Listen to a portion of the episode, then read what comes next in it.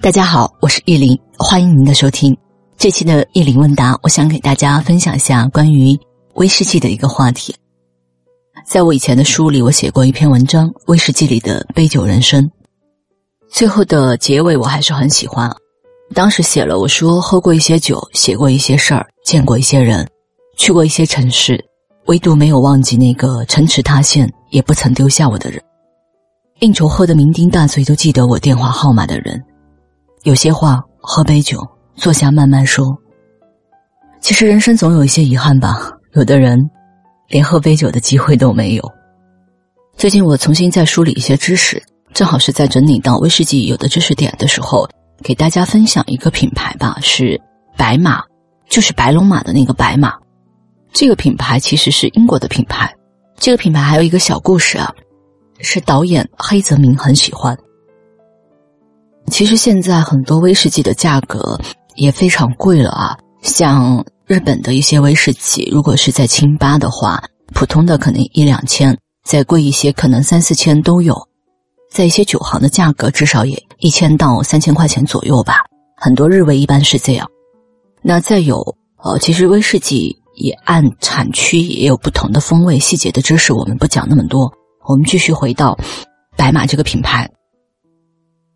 我上次在微博当中其实还聊到一些点，我觉得有的事情，比如说喝酒，它可能跟价格关系不是太大，啊就有的东西你喜欢，那它就是好的。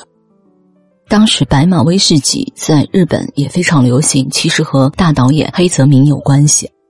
他以前说过的话还是写过的一句话是这样啊：先在涩谷喝啤酒，下一步到树记屋桥的一家小菜馆喝日本酒。然后是银座的酒吧喝威士忌。我看到有些报道啊，说相传他和三船敏郎在一晚喝掉了三瓶白马威士忌，后来让三船敏郎对他约酒就有了阴影。当然，这其实也留下了黑泽明在导演助理时期喝一瓶白马写了十页剧本的传说。其实这些产品它红不红啊，还是跟它的历史跟它的背景有关系啊。包括很多大作家。像以前我记得去欧洲有一个咖啡叫花神咖啡，是吧？也有很多作家去过，所以花神咖啡当时的咖啡的价格比普通的咖啡还是贵了很多，也有蛮多人去打卡的。后来一些报道说，到了晚年的黑泽明功成名就，就是白马是陪了他半辈子的。在看到这个故事这样的一些传说之后，我在某宝也去了解了一下，这款酒的价格其实不太贵。我在某宝也看到不到一百块钱，它一些老白马，据说是一四年最后一批灌装的，大概也是在一两百的价格。